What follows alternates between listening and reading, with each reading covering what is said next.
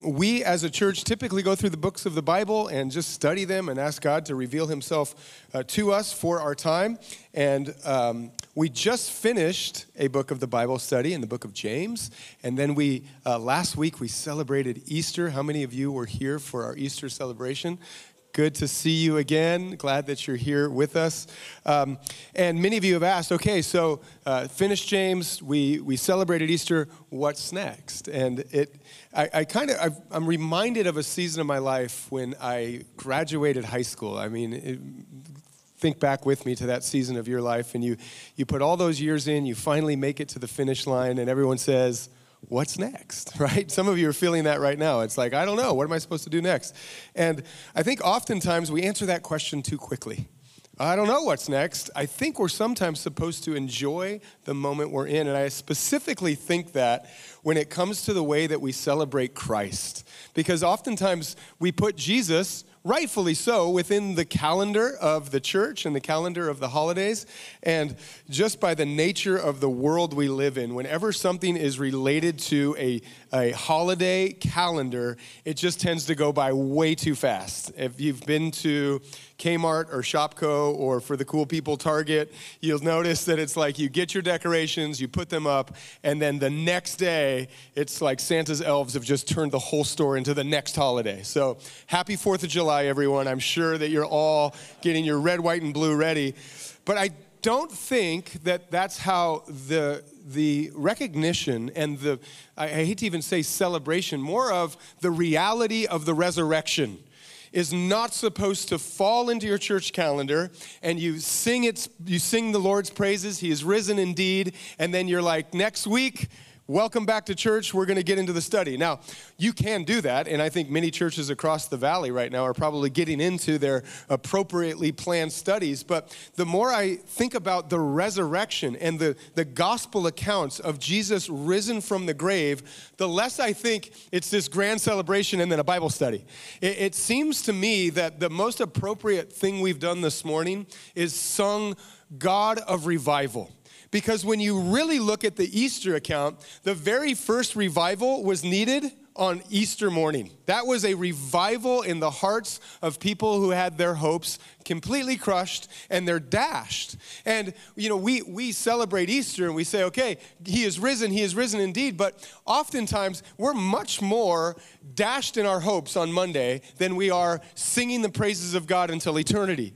And when I when I read this account, I thought you know, why don't we celebrate Easter more in accordance to the revival that it brings? Because it's not a celebration when you read it in the Gospels. It, it, we, we, we reference this sunrise communion, and then there's a concert, and you invite all of your neighbors so that we can pack out the house. But when you read it, it was crickets. There was nobody there. Because what, what Good Friday or Christ crucified for the sins of the world, it pleased the Father to pour his wrath on his cross. The disciples see that and it's, it's heartbreak because they had hopes and expectations in Jesus that seemed to be totally defeated. And if you're real in your pursuit of God, in your revelation of Christ and your following of him, you have to admit that just celebrating the resurrection doesn't always reconcile all your hopes that you have in Jesus. There's a lot of things that happened between last week's concert and today's Bible study that are broken hopes in your life. And I think to really understand the resurrection, you have to understand how Jesus brings the hope of the resurrection to people with shattered hopes, even after he's risen again. So, we're going to look at really two passages of Scripture that almost align perfectly with what we did last week.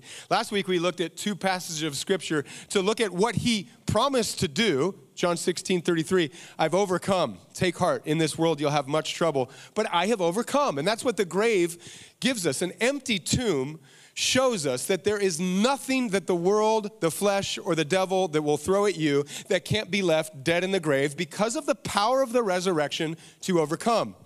And then we looked at Ephesians chapter 1 and this prayer for revelation of who Christ was. So, what he did and who he was, and who he is. And we sang, maybe the highlight of last weekend for me was when we, we prayed for the revelation of Christ and the knowledge of his power beyond the grave, the power of the resurrection. And then, if you'll remember, we sang, All hail King Jesus. And that's who he is. If the reality of the resurrection is true, then Christ is king overall. He's the one that can lay down his life and pick it back up. So today we'll look at two passages of scripture and then we will uh, appropriately get into our series about community and all the ways that Easter pulls people that were scattered pre resurrection, and Jesus pulls them together to bring them to a state of what the Bible calls one accord. So there's something about receiving this message that should unite us as people who go from scattered apart from Christ to being united in his body to his glory. And we're going to study that for the next couple weeks leading up to the announcement that you already saw.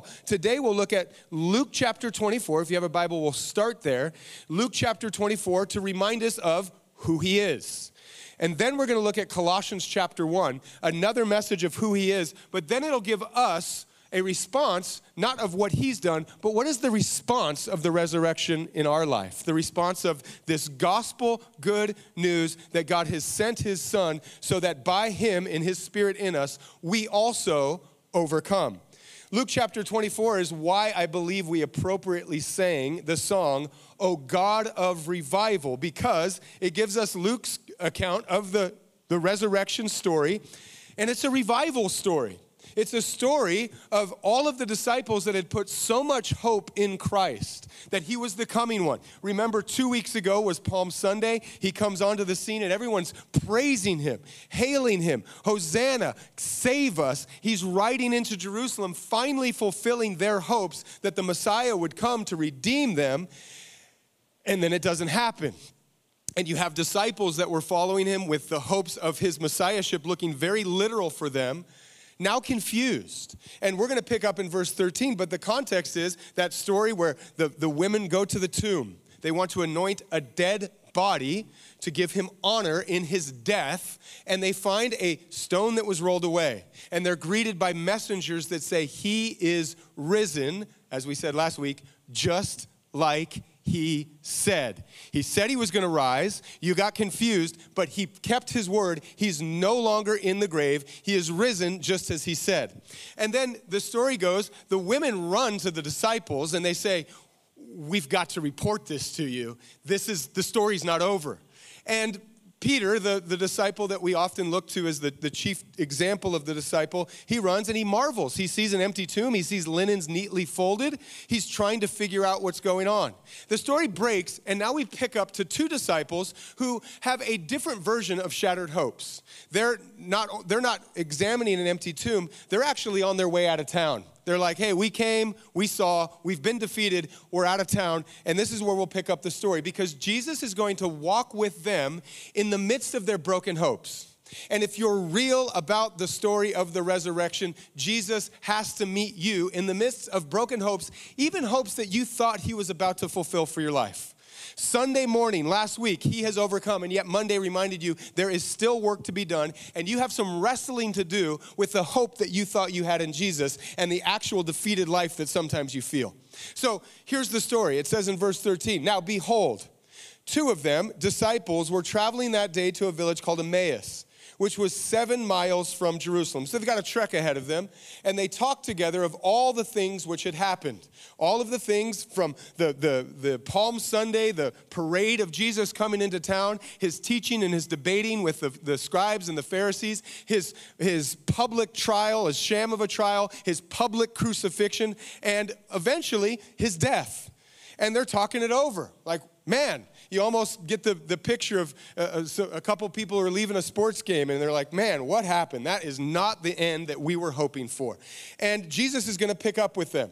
So it was, while they were conversed and reasoned, Jesus himself drew near and went with them. This is an underlined verse for me because this is the beginning of the shift of a story that you can't have in an Easter sermon. In fact, it will go on to say, but their eyes were restrained, so they did not know him.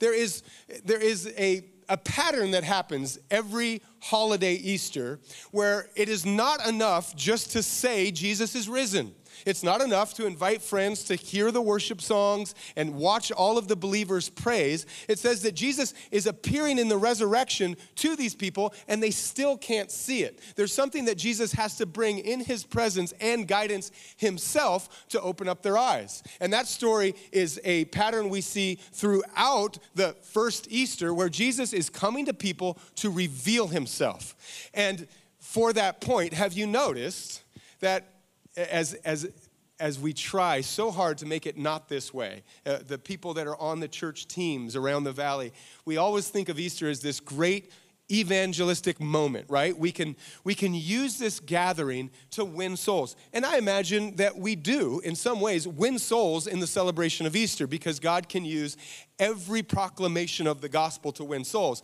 But I always find those evangel- uh, evangelistic outreach moments, they, they typically land right back to where you started.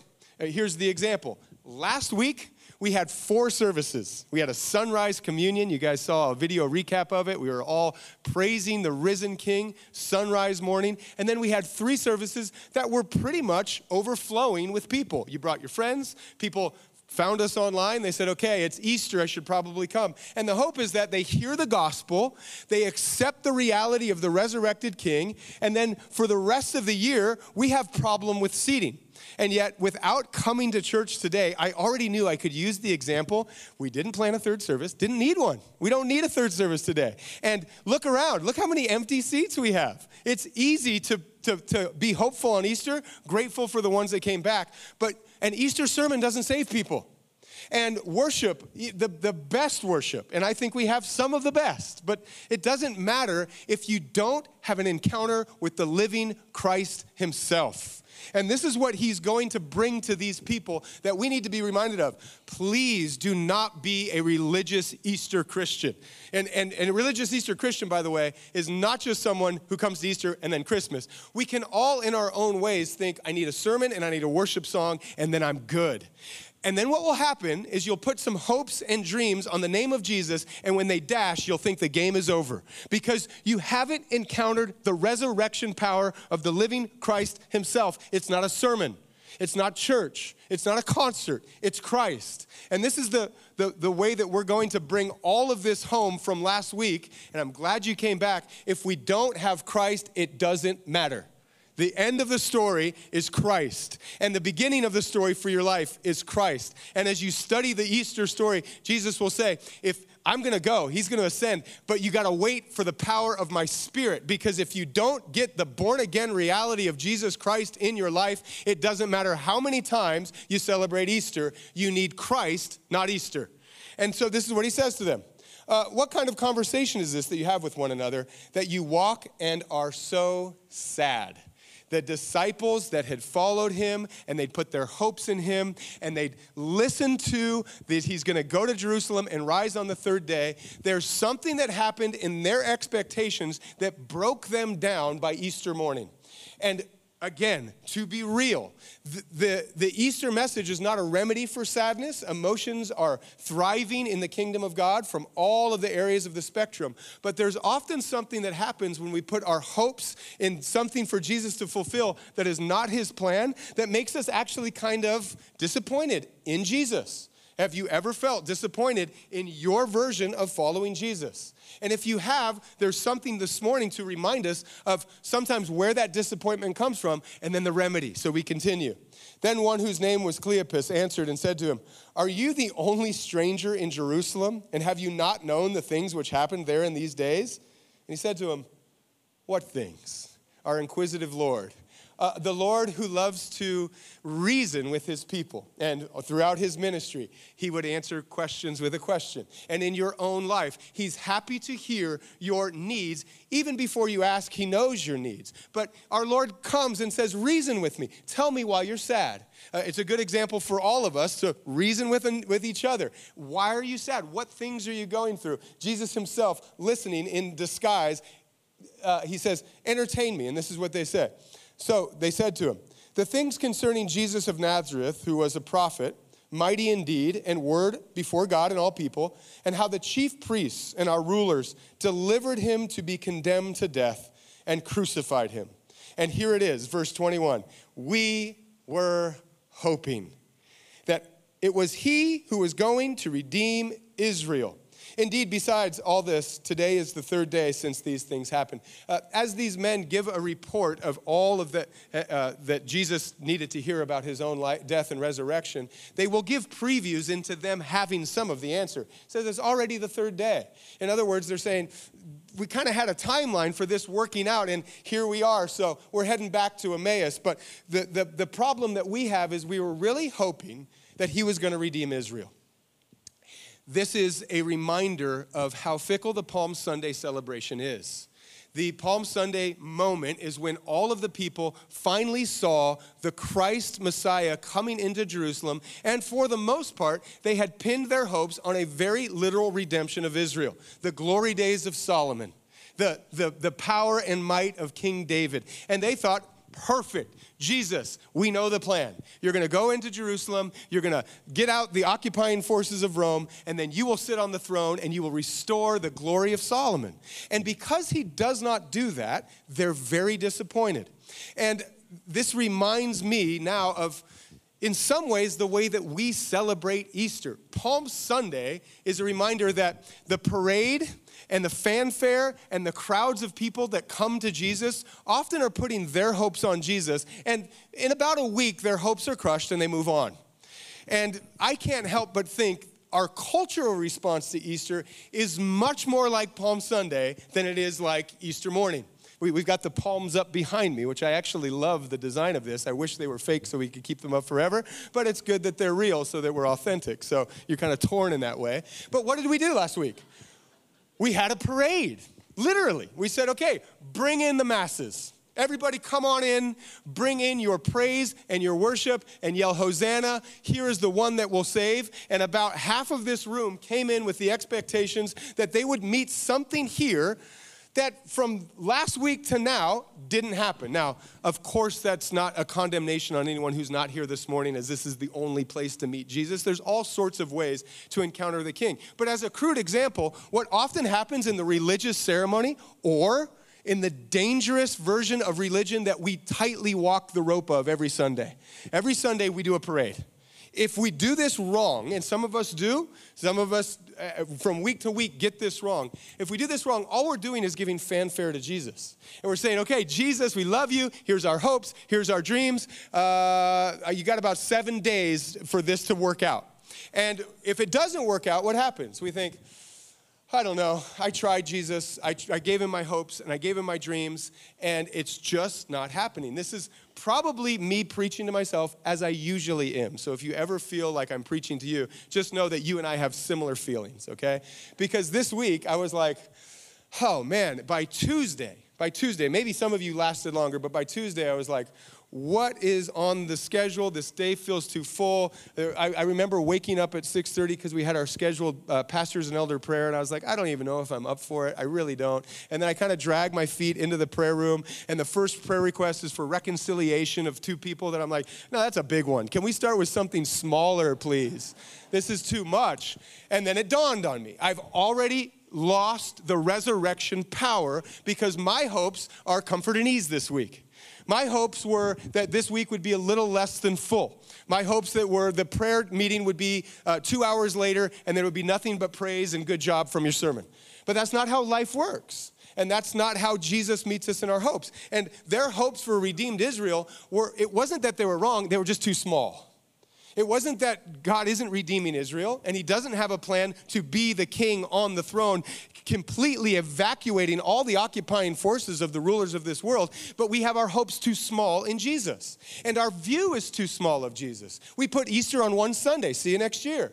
We put Jesus on one day of the week, see you next week. We put Jesus into a devotional. And it's like, okay, got it, good. And now it's on to the next seven things on my list. And I'm wondering if Jesus will meet me. And if he doesn't, no problem, I'll move on. So, what is the answer that Jesus is going to give these people? And this is why we, I hope this will not only revive us, as we just sang, as we look at the revival that Jesus brings to their sadness, but I hope it will also inform us as to why we do anything that we do.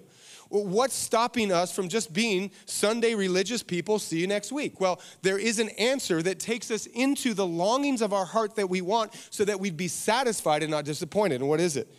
When they did not find his body, they, they said, they, uh, verse 23, when they did not find his body, they came saying that they had also seen a vision of angels who said he was alive.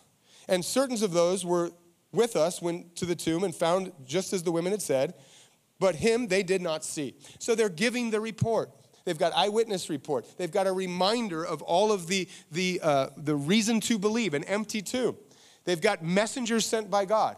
And yet, what needs to be unlocked for their life, Jesus will give them one more additional thing, and it is the way we redeem this gathering to keep us from religiosity and into a living hope of Christ resurrected and the power in us to live it. What does he say? Verse 25 Then he said to them, You foolish ones, slow of heart to believe in all of the prophets have spoken. Ought not the Christ to have suffered these things and to enter into his glory? And beginning at Moses and all the prophets, he expounded to them in all the scriptures the things concerning himself. What we do in our gatherings, what you do in your time in this word, is your power of the resurrection fulfilled by the word of God. Everything is about Christ.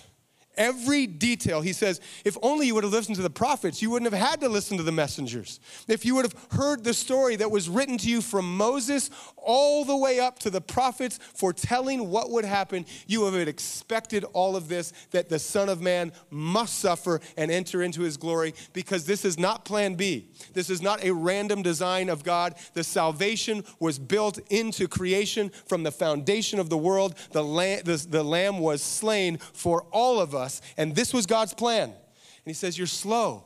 It's in the Word of God.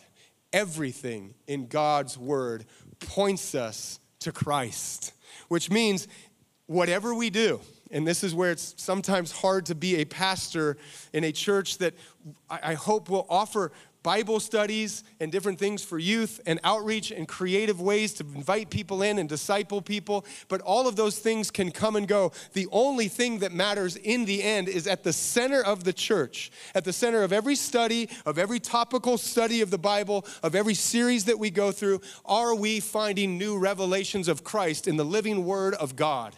That's the question that all of us have to answer. And he says, it's in the Word. Everything that we do is to pursue Christ. So I'm grateful that there's things that we get to do that are great. I mean, Saul, I'm, we sent you. I just, I'm just, my heart is just exploding for your example. Give Mexico Christ. Don't give them Calvary Chapel. You can invite them to the church name. And we, we, we, we, we're going to do youth orientation give the kids Christ and teach them to love the Word of God because this world can give you all sorts of things that may look like Christ. Jesus says, Many people will come in my name. Many people will come and they'll look like sheep, but they have they're wolves in sheep's clothing.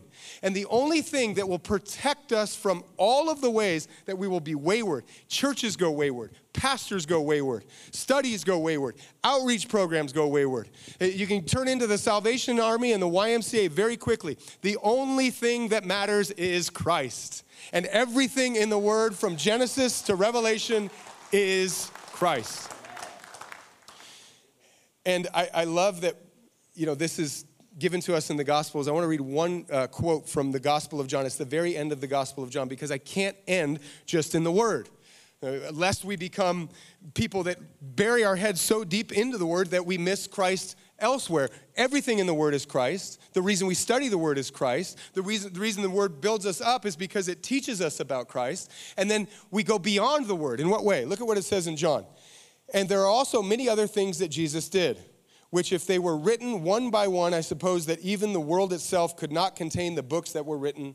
Amen. Now, when I say we go beyond the word, if you get a revelation that's not in the word, it's not Christ. We don't go beyond the revelation of the confirmation of the word. But what we're saying is, God has revealed himself to point us to Jesus also in the creation. And so we, we, I just want more Christ, so why not look at another revelation of him in Colossians chapter 1? And this is what it says Christ is the image of the invisible God, the firstborn over all creation. His resurrection is this new creation life that's coming out of the grave to which He invites all of us to follow Him by His Spirit. And also, that word firstborn is a word of royalty. It's like Christ is king of creation. In the same way that somewhere in England there's a firstborn child to the throne, and whenever that time comes, the firstborn will be the heir. Our firstborn is Christ and he will be the heir of the kingdom, the church of God. He's the head, he's royal in creation. He's the head of it all. And this is what it says For by him, all things were created that are in heaven and are on earth, visible and invisible, whether thrones or dominions or principalities or powers, all things were created through him and for him. And he is before all things, and in him all things consist. And he is the head of the body, the church, who is the beginning, the firstborn from the dead, that in all things he may have, circle it, absorb it, preeminence. That means he's the authority of everything. He's the authority of your mind. Be renewed in your mind to think like Christ, to have your thought pattern honor Christ, and to think about how Christ wants you to think about people. He's the Lord, the, over all creation, your heart belongs to Christ your dreams, your passions, the things that you're after in life. He's the authority of your heart and your hands, the things you want to do with your gifts and your talents and the things you want to acquire. He's the authority over all things. The dominions of the place that you live in, the city, the Boise, Idaho, the United States, the North America, the every country under the globe belongs to Christ. He's preeminent over all of it because he created it for his glory and everything is working together for those of us who see it for those of us who have walked with him in our despair to be revealed, the word of God is him and the creation is him and everything is pointing to him and there will be a final trumpet when he reigns. All of it is him. And we see this whole thing as working together to redeem the lost for his kingdom where he can reign supreme. He is over everything. That's the Easter story. If he if he rose from the grave, he conquered sin and death, he's the author of life. He has the ability to move outside of the normal laws of nature because he set them into motion and he holds them all together by the will of his power. That's our Christ. For it pleased the Father that in him all the fullness should dwell, and by him to reconcile all things to himself, whether things on earth, things in heaven. He made peace through the blood of his Christ. That's who we're celebrating. It is not a one week fanfare.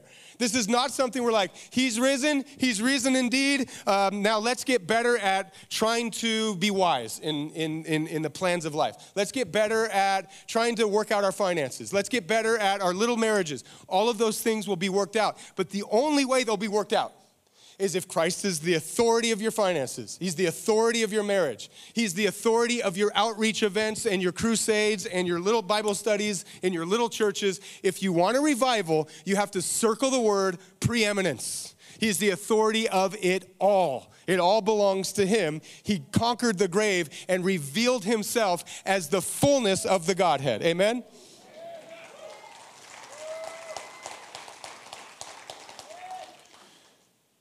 And I just love that he reveals himself through creation. It's very helpful for us to be able to leave this place and be absorbed by the fingerprints of God.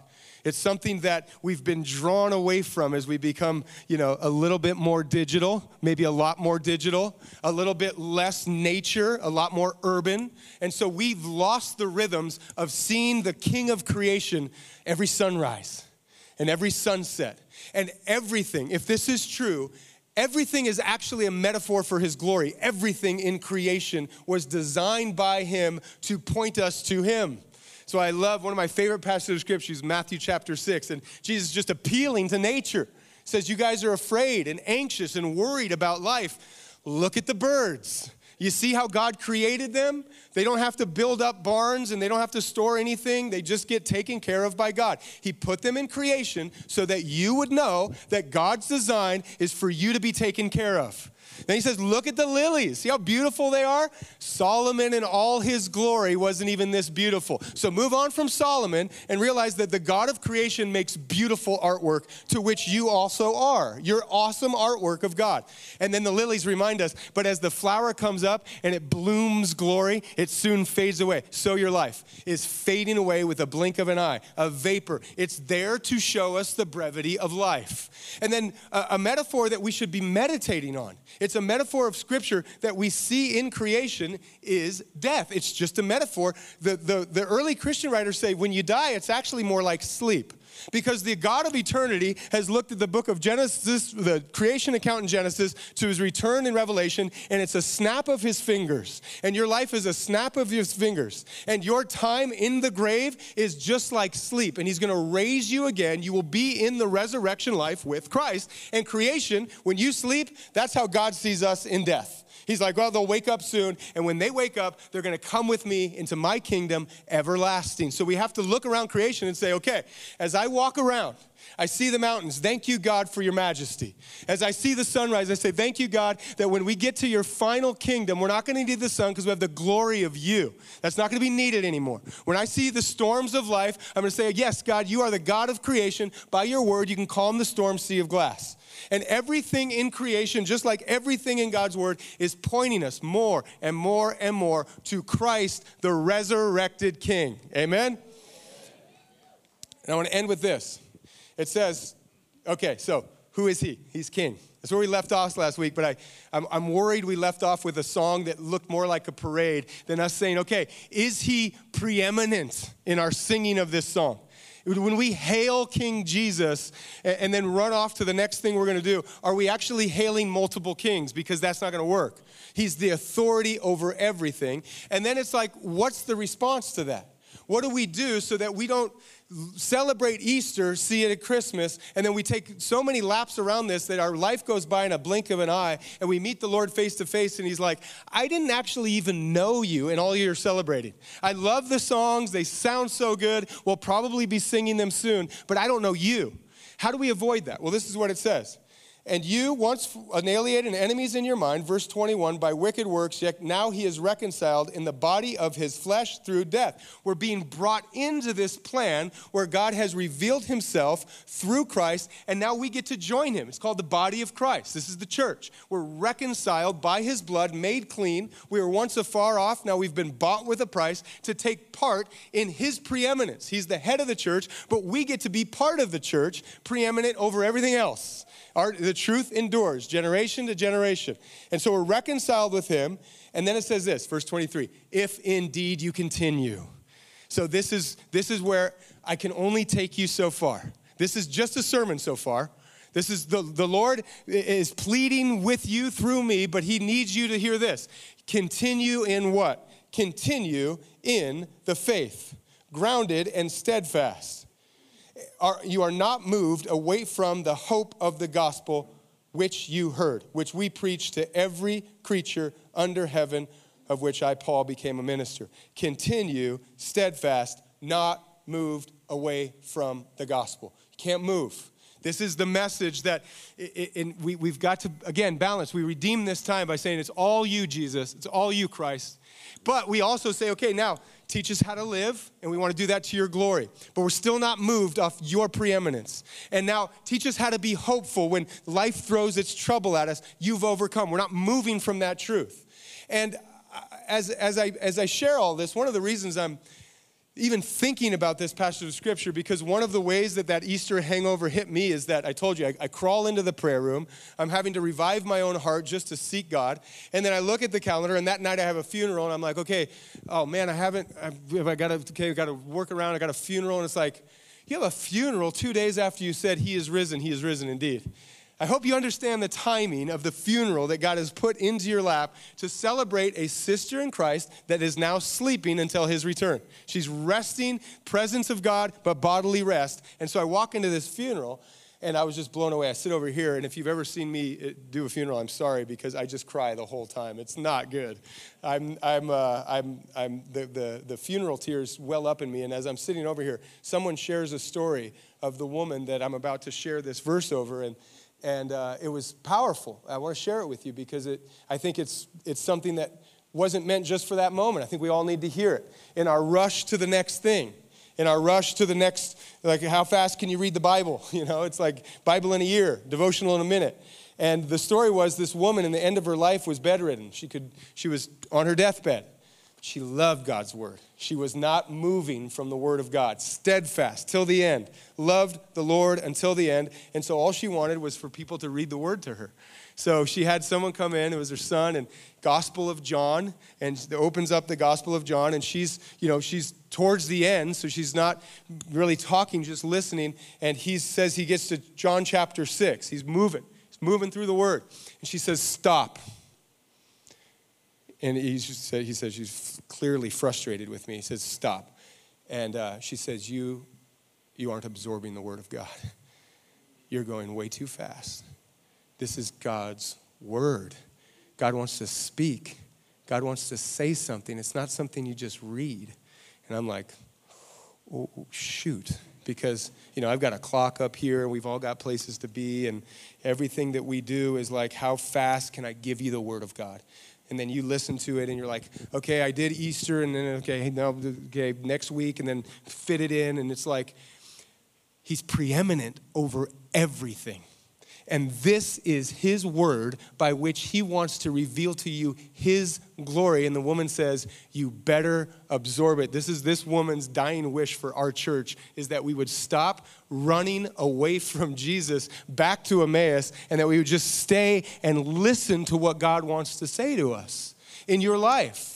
God wants to reveal himself as the Christ who suffered on your behalf, that your hopes wouldn't be dashed in the wrong thing, but they would be redeemed by him and him alone. But you have to listen to the word of God. That is our response.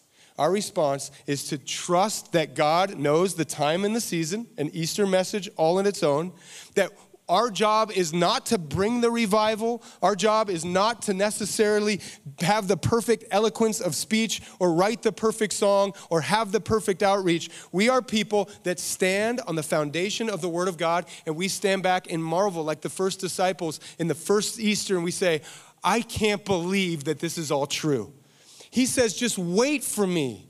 Don't move until you have the power of my spirit, and then your job will be to be a witness. Just show people what I can do with people who absorb the word of God, who listen to it and obey, and walk with Jesus in the midst of confusing and difficult times, all the way to the glory that he has for all of us. It's a twinkling of an eye. He's on his way. But we have to love the word, and we have to love Jesus. Now, I finish with this because I think of our church in, in, in a way. I'm so blessed by you guys. I mean, I, this is my job to share the word, and here you are. Who am I to preach that you're not listening to the word of God? I was at a missions conference earlier this year, and you know, we were sharing where we are from, and I'm not a great networker, so I'm like, "Hi, everyone. I'm Tucker. I'm in Boise." And someone came up to me afterwards and said, um, "Calvary Chapel, Boise. I want to talk to you about your guys' church because." Uh, I've heard the stories, you know, from years ago. There was a transition, it got messy and it's hard. And, and but you, how did you hang in there? And now, you know, we get report that you guys are like a growing church and, and it's got like diversity and young people coming and amen, like all this cool stuff that's happening. Like this woman said, What was the secret? I was like, Whew, girl, I wish I knew. I mean, no, but you think about it, it's like the only thing we did as a church, and for you guys who have been here longer than last Easter, or maybe this is your first time visiting, here's the secret to surviving whatever the ups and downs of life are. Stay steadfast in the Word of God and just keep following. That was all we did. I was like, man, I wish I had like a book to write you, you know? Um, I, I don't.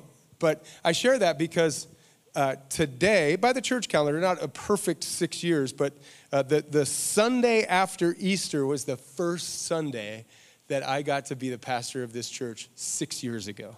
So we've been, we've been going for six years. And so out of curiosity, I was like, man, I wonder what, what, what did I even say that first Sunday? Maybe some of you guys remember, probably not. Um, so I went back and looked, it's online. And first of all, I looked a lot younger, so you guys have really aged me. um, and I'm sure my kids had something to do with that too. So, so no shame in that. But the, you know, you know what I said? It was it was the week after Easter, and we looked at Acts chapter one, and and you know, it was I didn't have like this is the plan for the next 15 years. But what we said was we're going to keep studying God's word. And that is all, that's the consistent thing we've done every Sunday, whether it was the storms of all of the things that life can throw at you, whether it was ups or downs. This is our lifeblood, and this is where we can redeem the religiosity of what could be dangerous about today. You will be tempted to be moved. This message, don't move from the word. Stay steadfast and endure. You will be tempted to move in one hour. You will be tempted to move my Monday. I speak from experience. I was so tempted to quit so many times. And it's like the Lord chained me to a pulpit. I've used the analogy before. I'm like, I can't move. I can't get off of this. And so for six years, the consistent thing we've done as a church is studied God's word and let the word speak. Whatever it says, we try our best to, to give him credit and obey and then worship him. And so you want to know, like in the next six years of your life, and someone says, How did your marriage? How did your broken hopes turn into redeemed hope? How did your steadfastness for your kids? How did you keep following Jesus in the midst of rumors of war, pandemic, hardship, deconstructed church, the name of God dragged through the internet, all of the things that await for you in this troubled world? And you'll say, The only thing I did was I kept trusting God. Amen? Eh, Hey, we're going to worship. I want to read one verse to you, just a verse from the word to our church. I love this because I'm like, man, I actually feel this about, about just being part of this church. Paul says to the Colossians, and I'll just say to you now, I rejoice in the sufferings for you and fill up my flesh for what is lacking in the afflictions of Christ for the sake of his body, which is the church, of which I became a minister according to the stewardship from God, which was given to me for you to fulfill the Word of God. Amen? Amen.